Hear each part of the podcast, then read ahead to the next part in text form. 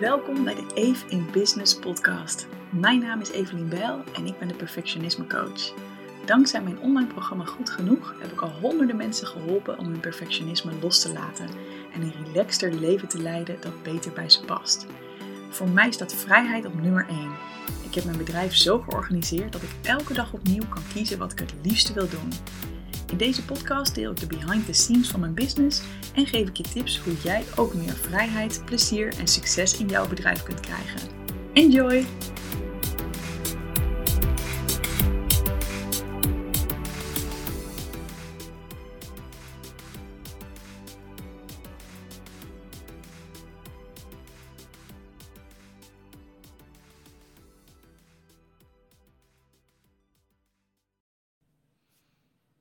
Ja, we zijn live in de Eve in Business podcast. En ik zit hier met een stralende, prachtige vrouw, Ninke van der Lek.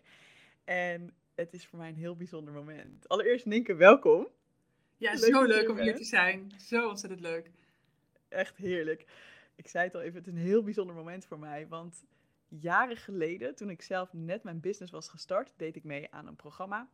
En daar werd mij de vraag gesteld, met wie zou jij graag willen omgaan?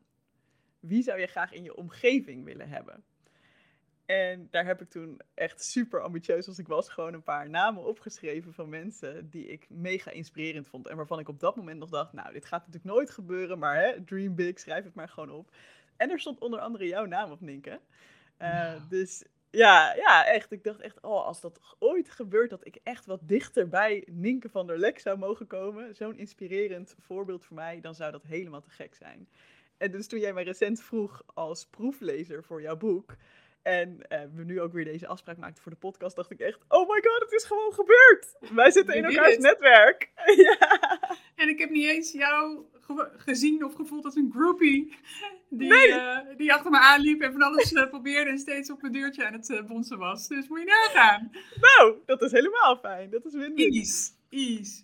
Ja, heerlijk. Ja, voor wie Ninke niet, niet kent, ik kan het me bijna niet voorstellen, maar Ninke is een van de succesvolste business coaches in Nederland en België. Zij zette binnen drie jaar haar miljoenenbedrijf op, naast haar gezin met drie zonen en een chronische ziekte. En ja, hoe ik jou wel ken, Ninke, is ook echt, je zei het net al even, big business with ease. Dus ja, rete ambitieus en eh, mooie grote doelen stellen, maar dat niet doen door harder te gaan werken. En Ninke heeft net haar boek ehm, geschreven, Five Star Business Verdien wat je waard bent. En dit verschijnt op 3 juni. Gefeliciteerd met je boek, Ninke. Ja, dankjewel. Echt zo bijzonder. Zo cool. Je hebt het in zeven weken geschreven. Had je dat van tevoren verwacht? Nee, totaal niet. Ik nam er laatst zelf een podcast over op. Van, nou, wat zijn nou mijn persoonlijke ervaringen met het schrijven van een boek? Dat is mijn eerste boek. Nu wilde ik ooit journalist worden. Heb ik ooit nog eens toelatingsexamen gedaan voor de school van journalistiek. Eh, maar daar ben ik afgewezen en ik heb mezelf nooit een schrijver gevoeld. Natuurlijk ben je veel content aan het creëren eh, als ondernemer, in ieder geval, dat doe ik.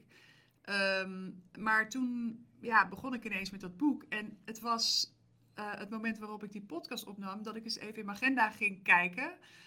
digitaal ging terugbladeren in mijn Google-agenda. En ehm, ja, het was gewoon zeven weken. Het eerste idee, het eerste raamwerk, tot het inleveren van het definitieve manuscript. Nou, ik was echt, echt helemaal verrast, omdat ik dacht dat dit een zwaar proces, eh, langlopend proces zou staan, waarbij je gewoon zelf helemaal zou vastlopen. Eh, sowieso zou het compleet gaan uitlopen, maar dat is allemaal niet gebeurd.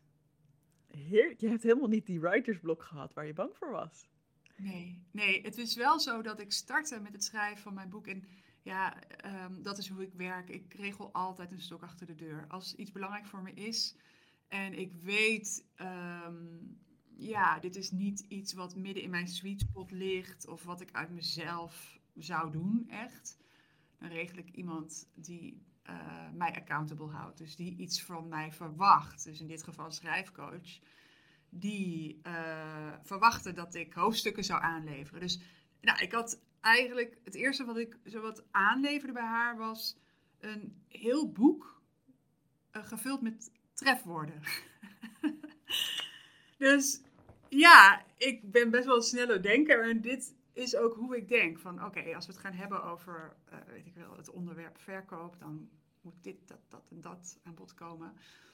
En zij ja, prikte daar meteen uh, doorheen. Ze zei, denken, ja, uh, voor lezen van je boek is het echt heel belangrijk dat je bruggetjes gaat slaan tussen al die verschillende onderwerpen. Je moet massa gaan creëren. Dus uh, volume. Dus begin te schrijven. Ik ging naar Ibiza om echt een week aan mijn boek te schrijven. Maar je kan nooit een hele dag schrijven, dat weet jij denk ik ook wel.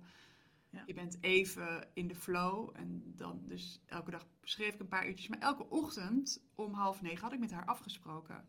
Dus die avond daarvoor moest ik dan die massa gaan aanleveren. En dat was wel een fire start week. Hmm. Waar ik dus uh, stopte met trefwoorden en gewoon begon te schrijven. En dat ging eigenlijk best wel lekker. Heerlijk. Ik vind het zo fijn ook dat jij ook dit verhaal hebt gedeeld. Ik heb je podcast net hierover geluisterd, dus dat is ook echt een aanrader voor iedereen.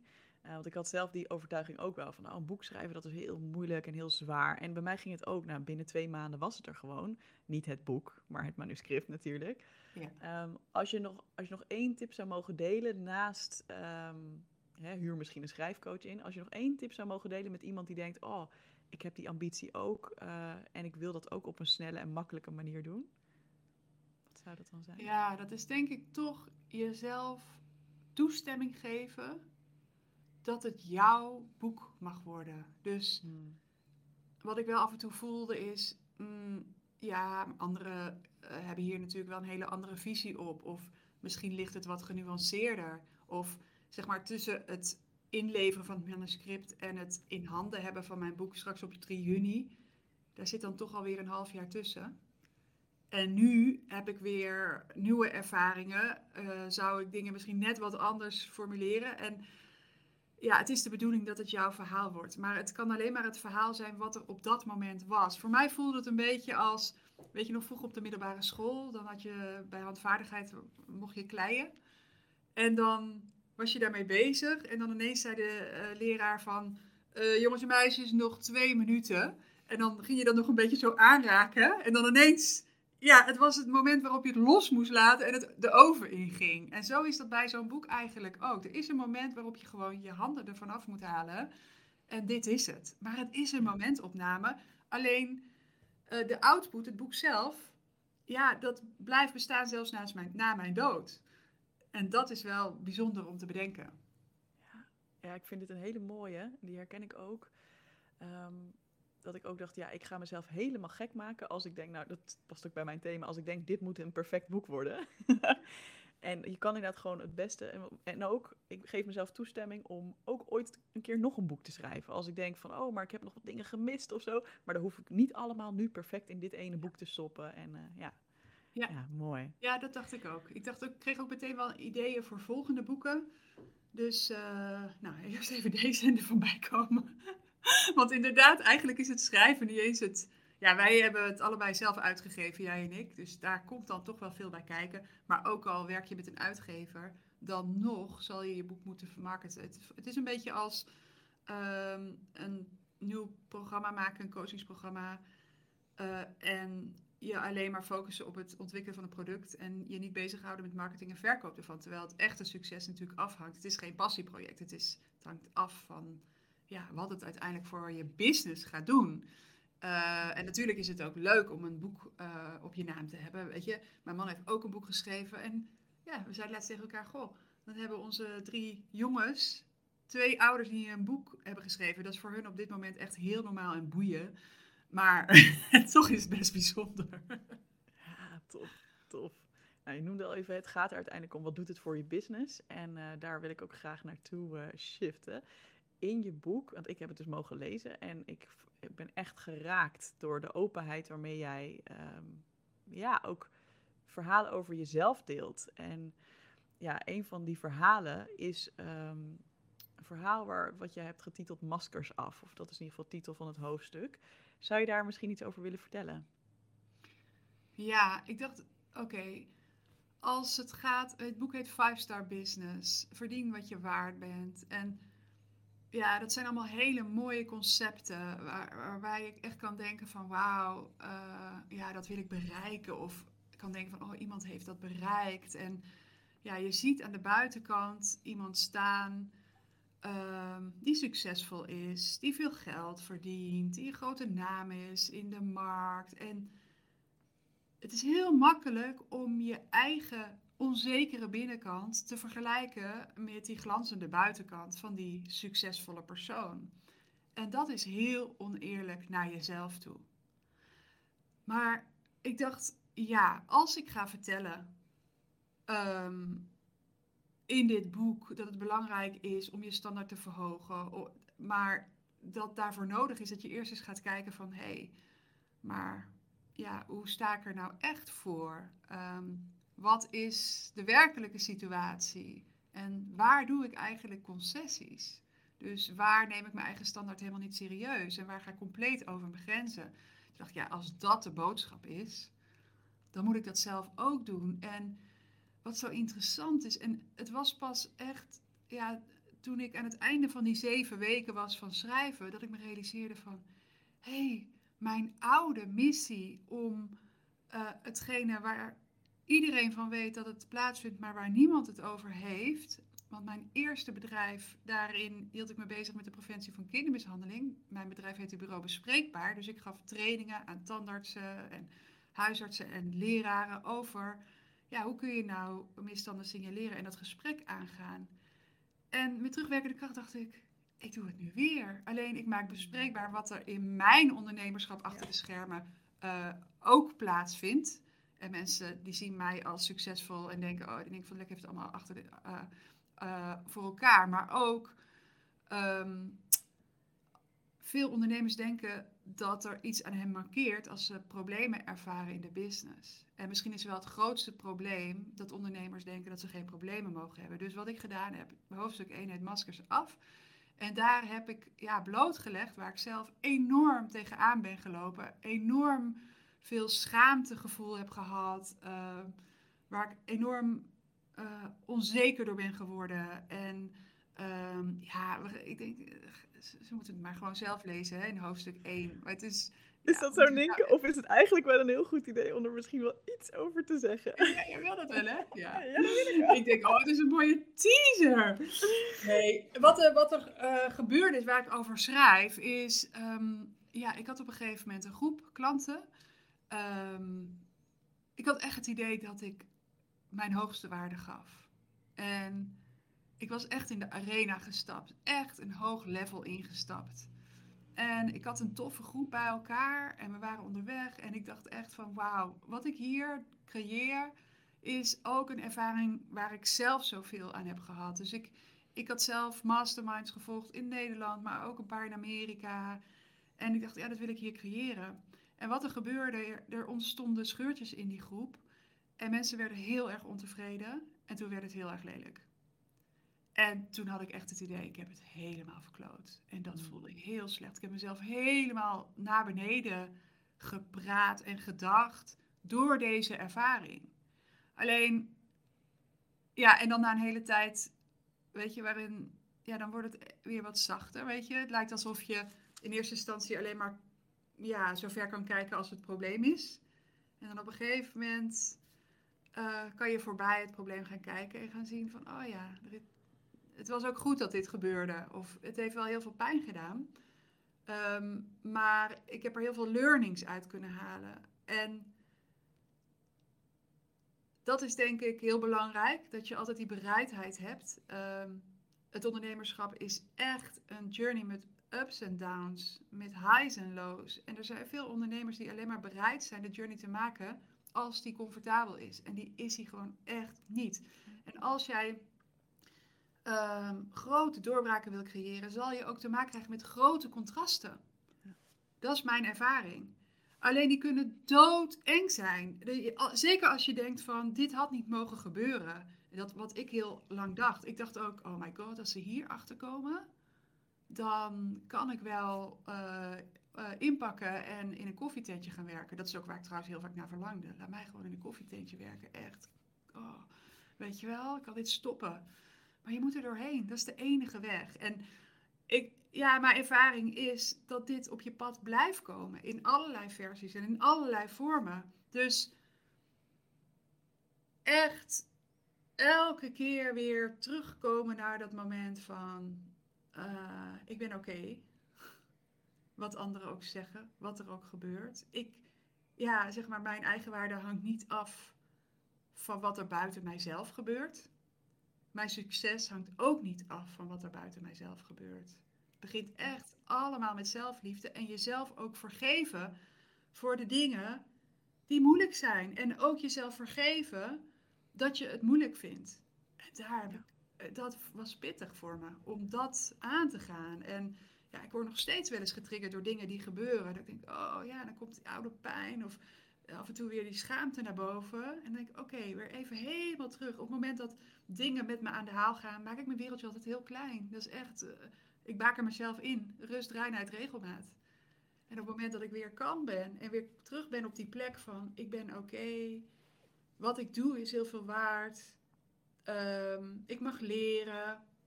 Ik mag aldoende ontdekken. Dan wordt die wereld weer om me heen zachter en groter. Ja. Ja, ik vind het een heel, heel mooi verhaal. Je vertelt nu, je zegt al van, nou, ik vond een mooie teaser ook naar het boek toe. Nou, in het boek ben je echt extreem open, dus ik raad iedereen ook aan om, uh, om dat boek absoluut te gaan lezen. En dat, ja, nogmaals, ik vind het zo mooi, omdat precies wat jij zegt, is wat we denk ik vaak als ondernemer denken. Namelijk, ik moet vooral het mooie plaatje laten zien. En ook het mooie plaatje is het enige wat er mag zijn. Er is iets mis met mij als er als mijn klanten een keer niet tevreden zijn. Of als er echt iets, weet je wel, flink op ontploffen staat. En nou, jij bent daar gewoon super, uh, super open over. Dus dank je wel. Dank je wel dat je dat doet. Want ik denk dat uh, heel veel mensen dat mogen horen. Um, ja, juist ook van iemand naar wie veel mensen opkijken, denk ik. Ja. Ik zou graag, uh, een, of wilde jij nog iets hier aan toe? Ja, wat ik erover wil zeggen is. Um, toen ik het boek schreef, toen dacht ik. Al, is, al wordt dit boek niet verkocht, zal niemand het kopen, dan is het een cadeau voor mezelf, omdat het oud in die open is. Ja. En volgens, volgens mij zegt Bernie Brown ook schuldgevoel, schaamte. We kampen er allemaal mee, uh, maar het is poison. Het is echt, het, het, je voelt het aan je lijf, je energie gaat down, je voelt je klein, je wil je verstoppen, je bent alert. Het is gewoon niet goed voor je, voor je immuunsysteem. Het is echt heavy shit. En je wordt vijandig naar de buitenwereld. Dus het wordt, weet je, er is geen liefde meer. Niet geen liefde meer naar jezelf, eh, naar anderen toe, weet je, in je, je gedachten. Het wordt echt hard. En Bernie Brown zegt het bespreekbaar maken van schaamte en schuld is de enige manier om, ja, om te helen en weer zacht te worden. Ja. En um, ja, ik heb jou gevraagd om, om uh, als proeflezer en nog een aantal anderen. En ik moet zeggen, ik, was, ik, ik viel helemaal stil van de reacties. Want ik had dit niet verwacht. Dus de gemiddelde reactie van de meelezer was... Uh, ja, dat, dat ze gegrepen waren door de openheid, zoals jij ook. En ook van Ninke zegt, wat iedereen meemaakt, maar waar niemand het over heeft. En ja, ik hoop dat dit boek um, de problemen gaat normaliseren waar we als ondernemer mee te maken hebben. En ik ben natuurlijk business coach en achter de schermen hoor ik de verhalen. Ja. En zelfs mijn klanten die denken dat ik die shit waar zij in zitten nooit meemaak. Ja. En dat is niet waar. Het gaat er wel om dat je dus, ja, wat heel erg helpt, en dat is heel erg mijn instelling altijd geweest, de golven in de oceaan die komen. Die golven zijn er. Weet je, het is het ondernemerschap zie ik als een oceaan met golven. De ene dag wat kalmer, de andere dag hoog.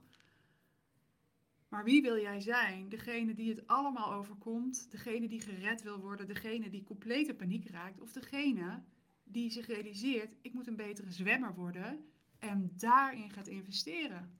In skills, in mindset, in kennis, in omgeving, en dat is volgens mij the way to go. Ja. Je hebt het ook echt over een, een heel concreet moment. Dat vind ik zo mooi in je boek. Echt, uh, dat je een, ik zal er niet te veel over weggeven. Maar Was jij daarbij, Evelien? Nee, nee, nee. Je bent nooit bij mijn event geweest? Oh, nee. Snap ik het. Nee. ja, ja, dat is het. een concreet moment. En dat wil ik toch nog even als laatste teaser. Want het is echt, hè. Want ik kan me echt voorstellen dat er nu mensen luisteren die denken... Oh ja, ik vind het heel mooi wat Linke zegt. Maar waar gaat het nou eigenlijk over? Er was een concreet moment dat jij een bepaald mailtje kreeg vlak voordat jij een event, Ja. eh, ja, ja, ja, vlak voordat jij het podium opstapte om een event, je eigen event te hosten. En dat je Ja. de tranen nog uit je van je gezicht moest vegen om daar Terwijl ik net in de make-up was gezet. Super heftig, super heftig. Ja. Dus eh, ja, als je wil weten waar dit over gaat, eh, lees het boek. Ehm Ninke, toen ik jou eh, leerde kennen, zag jouw business er heel anders uit dan, eh, dan nu. Hè, je had op Die van jou ook? vooral- Die van mij ook, ja zeker. En, dat, en dat komt mede door jou. dat is heel positief, ja. Ehm, hè, je had op dat moment heel veel online programma's, eh, of een aantal online programma's die verkocht je op grote schaal. Eh, en ik leerde jou zeg maar, persoonlijk kennen in een heel eh, ja, wat korter en heel fijn, intensief programma, hè, een business coach programma. En inmiddels heb jij echt een totaal, nou niet een totale, maar een hele mooie transformatie gemaakt naar een high value business. Ik ben eerst even benieuwd in een paar zinnen, wat is een high value business eigenlijk? Een high value business is naar mijn idee een business waarin je toewerkt naar ja, een soort waardeuitwisseling op het hoogste niveau. Dus dat je zelf ehm, je klanten geeft wat het meest waard is. Dus waar ik achter kwam is, oh, met mijn online programma's, dat knaagde wel. Daar speelde ik het spel van kwaliteit, eh, marketing, zoveel mogelijk verkopen. Dat knaagde wel hoor, ging wel goed. Dus heel lang dat knagende gevoel stopte ik weg. Want ja, het was ook, ik ga nu even heel plat zijn, maar het was ook lekker cashen. Ja, weet je, mijn leven standaard. Kon flink opschuiven. Je zei, ik speelde het spel van kwaliteit. Je bedoelde, ik speelde het spel van Kwantiteit. kwant- kwantiteit. Ja, Ja, sorry, ja, ik- ja, hè? ja, ja, ja. Ik speelde het spel van kwantiteit, massa, volume. Dat is ook logisch. Dat hoort, weet je, met een online programma van eh, 2000 euro, ja, ga je het niet redden. Dus dat moet je vaak verkopen. Dat lukte mij eh, heel goed. Alleen ik wist, ik kan mensen beter helpen. En het traject waar jij in zat, en ik kan me het moment zo goed herinneren dat we elkaar aan de telefoon hadden, was echt gewoon een beetje bijna schattig eigenlijk. jij was een beetje starstruck. aan de Ja, telefoon. enorm. Enorm. Ja. Ja, maar dat zie je dan zo omdat je ook zo open bent over wat je dan op zo'n moment bezighoudt. Dus in plaats van dat je een scherm optrekt, ja, was het zo verbindend en mooi. Daarom heb ik het onthouden. Maar ehm, in dat traject, weet je, dat was zeven, zeven weken, zeven of acht weken, de sprint. Eh, dat was dan het enige persoonlijke begeleidingstraject wat ik deed in die tijd. Ja, en ik zag gewoon, bijvoorbeeld als ik dan aan jou denk, jij, jij, ja, jij vrat alles wat ik aanreikte. Jij was zo gretig. En niet alleen maar om te leren en eh, je te laten inspireren, maar ook implementeren. Want zonder implementatie, ja, je kan je laten inspireren, doen veel mensen, maar zonder in te, te, in te, eh, eh, te Implementeren. te implementeren. Ja, dit is ook een quote die ik van Kim, die zat volgens mij toen ook in de sprint, toen jij er ook was. Eh, wat is er? Andere ronde. Maar die zegt eh, altijd van. eh, Oh ja, Kim. Ja, ja. inspiratie- ja. Ja. Inspiratie zonder implementatie levert frustratie op. Ja, Kim Rietvink, Dus- denk ik, hè? ja, ja. ja. Ja. Ehm, en ehm, ja, dus me- werken met mensen zoals jij, die zo gretig zijn, eh, zo open zijn om te leren. Ja, dat klinkt misschien een beetje raar, maar ik werk gewoon het fijnste met ondernemers die zich gewoon overgeven aan de learnings. Hè, dus er zijn ook genoeg mensen die zich willen laten coachen, maar alleen op dat stukje wat hun uitkomt. Wat niet al te veel schuurt, wat, wat, wat binnen, binnen het bestaande, bekende valt. En bij de sprint kwam ik erachter van, wauw, dat is echt, de mensen kunnen gewoon een hele korte tijd hele te gekke resultaten behalen. Ik, ik kan me echt, volgens mij, jij hebt toch ook een enorme stap gemaakt toen, in korte tijd. En ik werd daar gewoon heel blij van. Dat samen, die ervaring samen met ehm, het schurende gevoel diep in mij eh, van, oké, marketing is eigenlijk niet wat Ninke van der Lek echt wil. Ninke van der Lek is privé, echt van less is more. En ik, ja, ik heb niet veel spullen, maar ik koop alleen maar kwaliteit. Ik koop, weet je, ik koop altijd alleen maar kwaliteit. Ik wil me omringen met kwaliteit. En nu was ik gefocust op kwantiteit. En toen kwam gelukkig, achteraf gezien, gelukkig, ehm, ze beginnen hier met een drillboor. goede timing. Dus ja, ik, dat is perfecte timing. gelukkig hoeft maar, het niet perfect. Nee, gelukkig uh, gooide Facebook een jaar lang, van een jaar, negen maanden lang, mijn account dicht. Dus um, steeds werden dingen afgekeurd en werd mijn account weer op slot gezet. En op een gegeven moment werd mijn account ook gehackt door een stelletje Vietnamese hackers die 250.000 euro uitgaven even in een nachtje. Heel knap, ik zou niet eens weten hoe ze het voor elkaar hebben gekregen.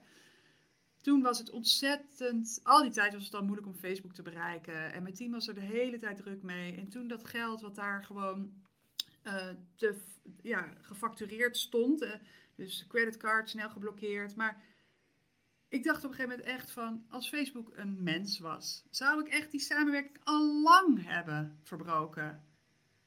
Dus ja, dat was iets waar alles samenkwam en ik gewoon niet meer kon ontkennen dat ik degene was die een keuze moest maken. In plaats van verwachten dat Facebook zich zou gedragen of dat soort dingen. Ja, en als ik... Heb je dat geld ooit nog teruggehad trouwens? Even nou, dat staat nog steeds, als je mij achter in mijn account zit, dan staat daar nog steeds zo. En ze hebben wel gezegd van nee, er gebeurt verder niks mee, maar ze zouden het ook opruimen. Dat is nooit gebeurd.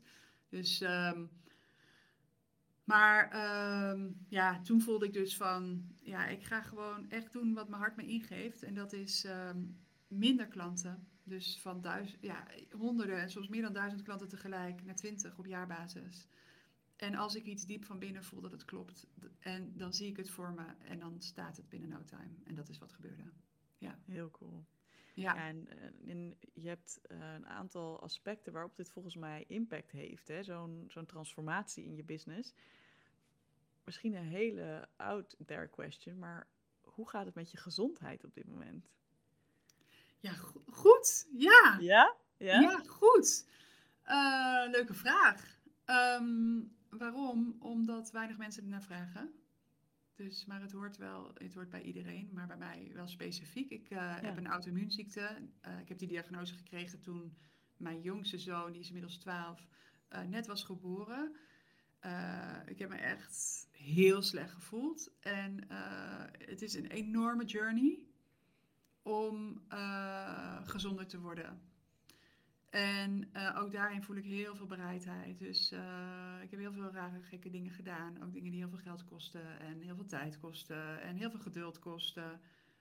Uh, maar het is het waard. Dus ehm, ja, mijn nieuwste inzicht daarin is echt... Ehm, ik ben afgelopen jaar iets van 20 kilo afgevallen. En um, zonder te diëten of zo. het was 20 juni vorig jaar ik weet nog, het was de verjaardag van mijn broer. Niet dat ik op zijn verjaardag was, maar die datum. En dat ik me ineens realiseerde van... Uh, ik heb de ziekte van Hashimoto. Dan wordt er gezegd door mensen met witte jassen... uh, ja, dit is levenslang. Uh, je zal moeten wennen aan die vermoeidheid. Het is levenslang.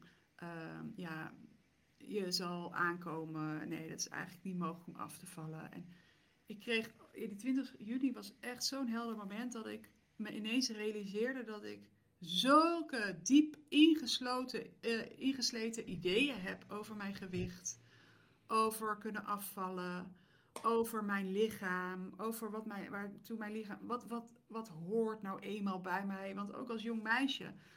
Uh,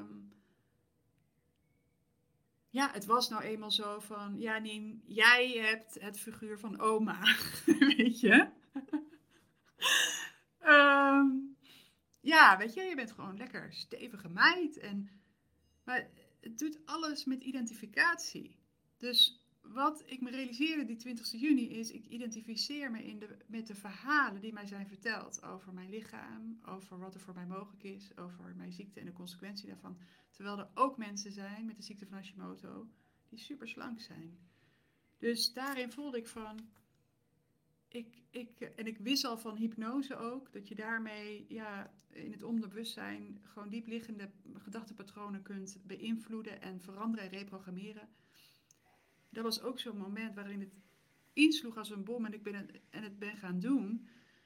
Waardoor ik gewoon uh, los ging laten. Het was echt bizar. Die eerste, uh, die eerste week was ik 6,7 kilo afgevallen. Ik wist niet dat dat überhaupt kon in één week. Ik stond op de weegschaal. Ik denk, ik, ik was gewoon, ik, ik was zo Ja, dat kan niet, weet je wel. Dat kan gewoon niet. Maar ik, ik merkte het ook aan mijn kleding. En voor mij was het echt zo'n belangrijke eh, ervaring van ga uit de weg. Je bent zelf het grootste obstakel.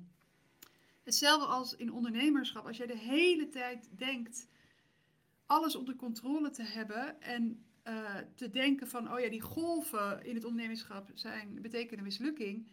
Die golven zijn zo waar als de natuur. Dus geef je over aan de golven, maar word die betere zwemmer. En ik heb me nu ook gewoon overgegeven aan de intelligentie in mijn lijf. Zonder me nog te bemoeien met, ja maar, uh, en ik weet het beter. En ja, het is, het, het is uh, loslaten. Ik ben niet, uh, ja, ik ben dus geen dieet. Ik ben ook niet ermee bezig. Of, ja, is echt, en ik ben heel veel kilo afgevallen. Alleen, ja, nu hebben we elkaar allemaal niet zo heel veel gezien natuurlijk in die coronatijd. Maar toch, ik denk dat het ook anders eruit ziet dan bij dieet. Want mensen zeggen er bijna niks over. Dat is zo Hmm. apart, alsof ze het niet zien. Alsof er dus, weet je, waar je normaal als iemand dieet en je denkt, wow, weet je wel. Dat is heel apart. En ik vergeet het zelf ook vaak. Dus dan zie ik een foto en denk ik, huh? Oh ja. Eh, maar het voelt gewoon heel normaal, alsof ik gewoon meer bij mezelf uitkom.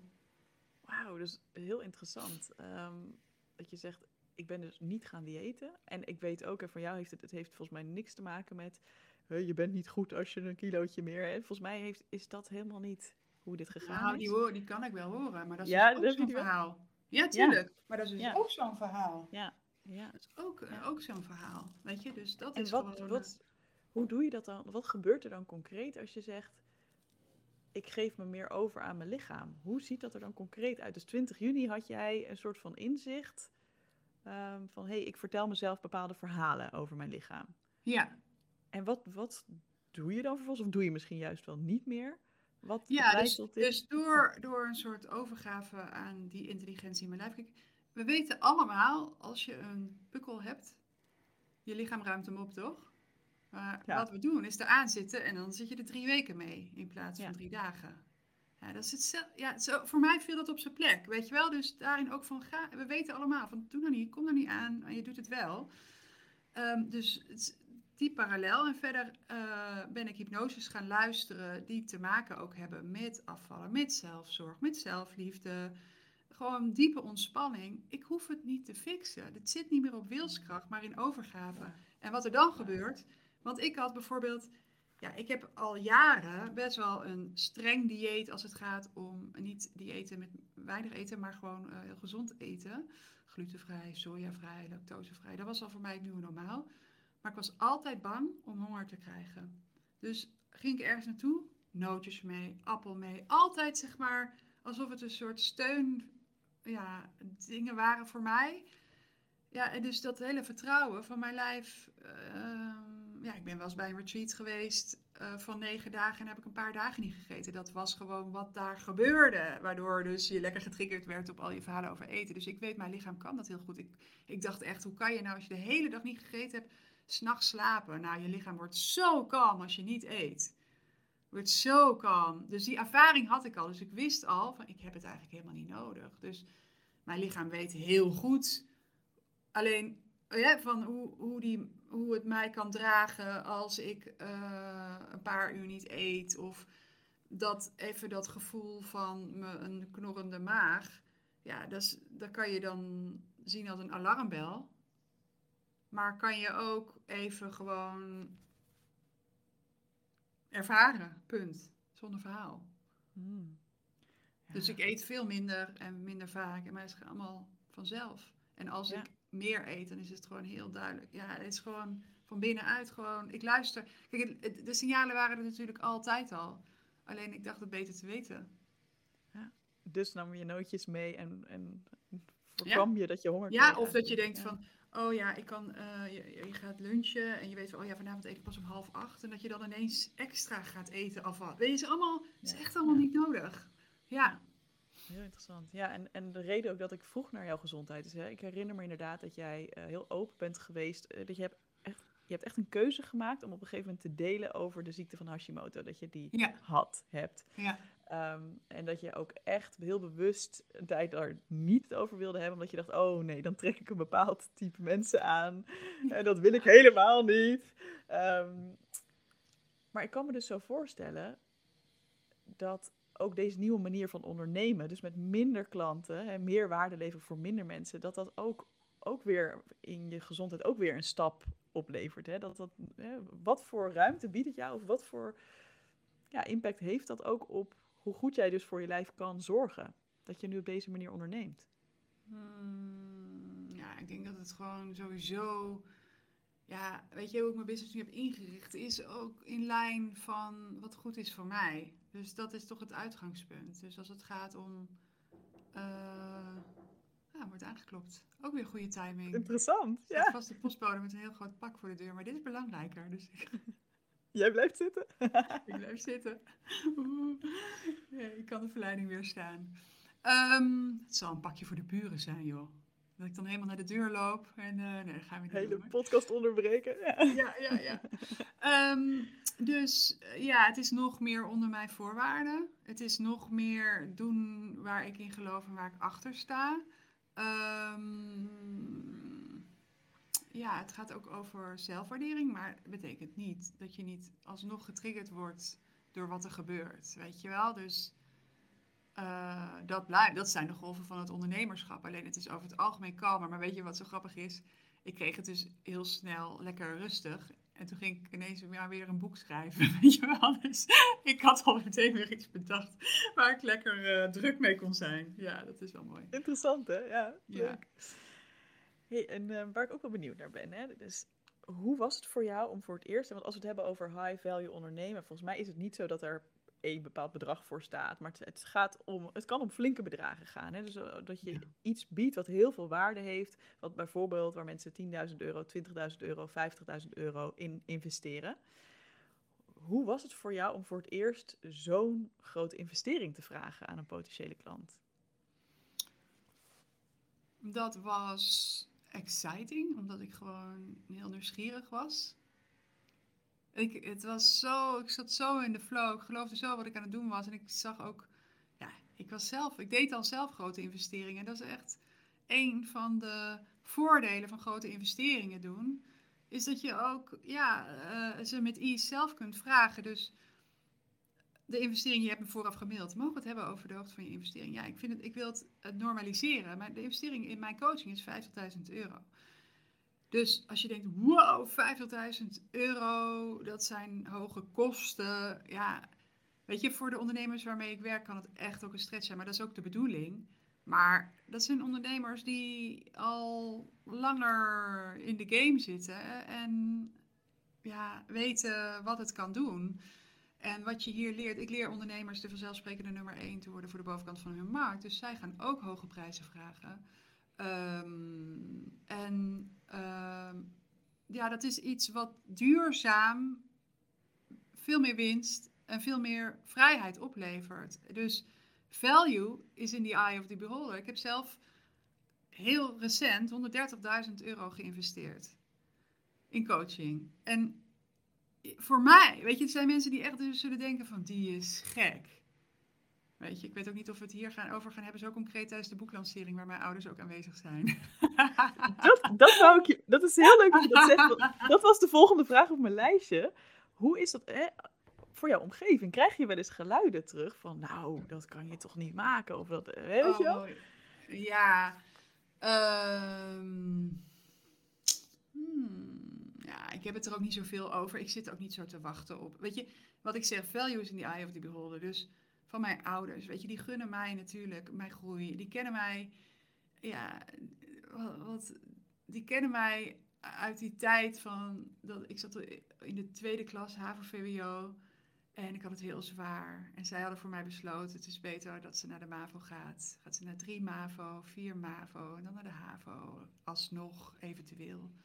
Ja, dat is echt, was voor mij echt een hele moeilijke fase. Voelde heel erg als falen en een afgang. En al mijn vriendinnen waren van die VWO-types. Met mijn broer ook, met twee vingers in de neus. En voor mij echt, nou, maar met terugwerkende kracht helemaal prima. Maar daar ging bij mij het vuur branden. En toen ging ik de MAVO, HAVO, HBO, universiteit. En moeiteloos. Omdat het intrinsieke motivatie was, maar ook een beetje bewijskracht. Dat kan ook intrinsieke motivatie zijn. Ehm, dus die weten, dat past bij haar, weet je wel. Dus ik ben iemand die altijd leergierig is. Maar het heeft geen zin. Het, het is, waarom zou je delen wat, wat een ander ook... Kijk, ik kan wel delen wat mij bezighoudt.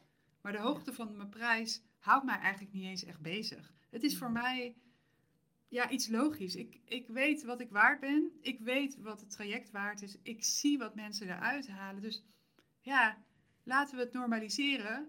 Uh, om, en hier voorbij zijn nog zoveel levels. Dus het is echt wat je kent. Maar ja, een paar jaar geleden zou ik zelf echt verslikt zijn. Uh, me verslikken als ik het zou horen. Maar het zou me ook wel nieuwsgierig maken en inspireren. Dus dit is ook niet voor iedereen. Maar weet dat de meeste ondernemers richten zich op low-end of mid-end. Maar er is nog een hele wereld waar gewoon zoveel geld omgaat. En ik, wat het mooie is, vind ik, van deze bedragen vragen. En natuurlijk kun je snel meer verdienen, maar je moet ook wel echt waarde leveren. Maar de klanten komen voor een grote, veelbetekende transformatie. Dus de klanten zijn ook super moedig en die gaan iets heel groots aan. Die gaan niet, die willen niet een beetje verandering, die willen echt ja, in twaalf maanden ja, die enorme shift. Of ehm, ja, echt een topverbouwing. Of ehm, echt uh, een topleider worden. Of ik, ik bedenk nu even aan wat. Of, of een, een horecazaak, een hotel, wat echt ehm, ja, een top-notch inrichting wil, waarmee ze uitstijgen boven alles en iedereen. dus er is gewoon een bovenlaag waar heel veel ondernemers niet eens aan denken. Die zitten in de middenmoot, maar in de middenmoot wordt heel vaak je waarde niet gezien. Word je vergeleken op prijs, word je vergeleken met anderen. Je hebt ook heel veel concurrentie. En is het spel veel meer gebaseerd op volume uh, dan op kwaliteit. En uh, ja, als dat uh, niet is wat je echt wil, dan is dit heel interessant voor je. En ik vraag nu 50.000 euro.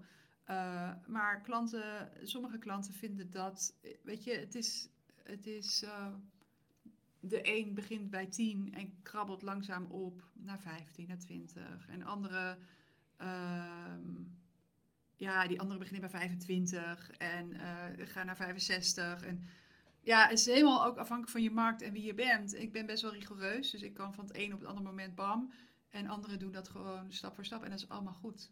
Mm, ja. En als je maar wat, wat zo interessant is, is dat uh, ja, ik zelf en ook mijn klanten ervaren dat als je met de juiste persoon aan tafel zit, dus het is natuurlijk een hele belangrijke preselectie. Dat is echt belangrijk. Dat je met de juiste mensen die en je waarde kunnen inschatten. En dus de bereidheid hebben en in staat zijn om die investeringen te doen. Uh, die, dat zijn ook mensen die al aardig op weg zijn op het pad van succes. Zijn geen starters. Weet je, dat is, eh, is gewoon een andere mentaliteit voor nodig. Ja, dan is het gewoon. Als, is gewoon echt geen big deal. En die ervaring, dus dat, dat, dat is ook voor jezelf als ondernemer heel fijn. En wat je gaat doen, is zelf ook ja, als ik bereid ben om in een traject te investeren wat twee keer het bedrag is voor wat, wat ik mijn klanten vraag, dan zit daar bij mij ook iets om het te vragen. En ook dat ik zie wat de waarde daarvan is. Want reken maar, ja, het kan verlammend werken voor sommige mensen. Um, hoge investering. Maar dat zijn mensen voor wie de investering, weet je, die, die echt de focus hebben. Oh, als ik de investering er maar uit krijg. Maar als jij hoopt 50.000 euro uit mijn traject te halen, dan vind ik eigenlijk dat je je scope wel iets mag verbreden. Snap je? Ja, je wil hem gewoon keer tien minimaal. Voorbeeld. Ja, en maar ook zien van wat ik hier ga leren, dat kan ook voor duurzaam resultaat zorgen. Dus het gaat hier niet meer per se, die quick wins kunnen echt zeker plaatsvinden, maar het gaat ook uh, mentaliteit. Maar dat bedoel ik, dat is voor mensen die al aardig onderweg zijn op het pad naar succes, die hebben meer weerbaarheid mentaal, die nodig is in het ondernemerschap en om hoog spel te spelen. Maar ook, uh, ja, die kunnen gewoon overal geld vandaan halen. Altijd. En dat kan iedereen, want als het echt nodig is, dan heb je morgen 50.000 euro. Maar vaak vrouwen, die snappen dat wel als het gaat om hun kind bijvoorbeeld. Als hun kind iets mankeert en er moet morgen 50.000 euro zijn om dat kind te redden, dan is dat er morgen. Maar voor zichzelf vinden veel vrouwen dat ingewikkeld. Heel interessant. Ik heb de laatste, een laatste vraag voor je. En dat is, uh, hoe ziet een high-value ondernemer eruit? En ik zal hem even toelichten.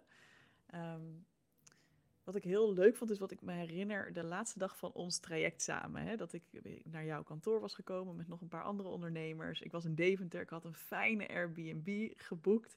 En ik herinner me, ik was op jouw kantoor en het is daar ook gewoon mooi. En uh, we waren in een prettig restaurant waar we even wat gegeten hebben, wat hapjes gedronken hebben. Uh, we kregen volgens mij ook een prachtige fles uh, champagne mee nog. Nou, ik voelde me helemaal verwend. En mijn Airbnb was mooi en Deventer was mooi. En ik heb toen echt zo gevoeld, oh, ik mag mezelf meer schoonheid gunnen in het leven. Mm. Ik mag me meer omringen met fijne, mooie dingen. Want ik heb ook wel een beetje zo'n, ik ben een beetje opgevoed met, nou, dat is allemaal niet nodig. En hè, dat is allemaal Ja, ja. over, overdreven om veel geld aan dingen uit te geven. En tegelijk, dus, hè, dus ik heb nu inmiddels heb ik prachtige meubels uit mijn kantoor. Maar die staan nu weer hier, want ik, ben, ik heb ervoor gekozen om weer eh, thuis te gaan werken. En ik voel wat dat met me doet. Hè, dus ik voel iets van, oh ja, heerlijk. Dat, hè, als je het hebt over high value, dat is een beetje wat ik voor me zie. Hè? Mensen die, die aandacht besteden aan hun omgeving, misschien ook wel aan hun kleding, aan hun uiterlijk. Maar ik ben ook dat meisje dat gewoon in de badjas en zonder make-up een story wil kunnen opnemen, omdat dat juist ook echt heel erg Eveline is. En ik kan me zo voorstellen dat mensen die dit, luisteren denken van, oh, dit is niks voor mij, want die zien zichzelf niet in dat plaatje, wat we denk ik hebben van high-value ondernemers. Dus mijn vraag aan jou is, hoe ziet een high-value ondernemer er eigenlijk uit? Nou, as we speak, op Gucci lovers en ook een Hema onderbroek aan. Ja, wat is Ja. voor jou het meest waard? Kies Ja. voor comfort. En dat is zo, zo persoonlijk. Dus ook de cadeautjes en de dingen waar ik je dan eh mee naartoe nam. Of die, dat is gewoon wat past bij mij. Ja, dus eh, het wordt heel eenvoudig. En het is echt, ehm, het hoeft niet allemaal, weet je, ik loop niet met dure tassen en weet ik allemaal wat. Maar als iets belangrijk voor me is, dan, dan gun ik mezelf dat. En inderdaad, want mijn kantoor is heel mooi, het is alweer helemaal, of niet helemaal, maar het is wel weer opnieuw door een stylist eh, aangepakt. Dus als ik het zelf doe, doe ik concessies. Want ik heb ook niet zoveel stand van. Dus dan regel ik iemand die smaak heeft en oog voor design. En het ook allemaal kan regelen. Want ik heb geen zin om zelf te sjouwen en in te kopen. En oh, de gedachte alleen al. Dus dat maak ik dan mogelijk voor mezelf. En ik weet, als ik in een omgeving zit die fijn is voor mij, kan ik veel meer waarde delen. Als ik heel goed voor mezelf zorg, dan kan ik present zijn in de coaching met mijn klanten. En dat is voor mij super belangrijk. Dus goed zorgen, weet je, me omringen met kwaliteit, fijne, positieve mensen, goed eten, maar ook dus nog steeds mezelf regelmatig inbakeren, rust, reinheid, regelmaat. Want dan kan ik er zijn. En dat wil ik voor mijn klant. Ik wil er kunnen zijn. Present zijn. Want alleen maar dan kan ik de hoogste waarde leveren. Prachtig. Dankjewel, Ninke, voor dit inspirerende gesprek. Stel nou dat iemand luistert en denkt, oeh, ik wil meer over Ninke weten. Waar kunnen ze dan het handigst terecht? Nou, ik zeg, ga naar 5starbusiness.nl, want daar kun je mijn boek kopen. En, Dat eh, lijkt me een mooie start. Maskers af. Heerlijk. Dankjewel voor je tijd, Ninke. Ik vond het ontzettend leuk. Dankjewel.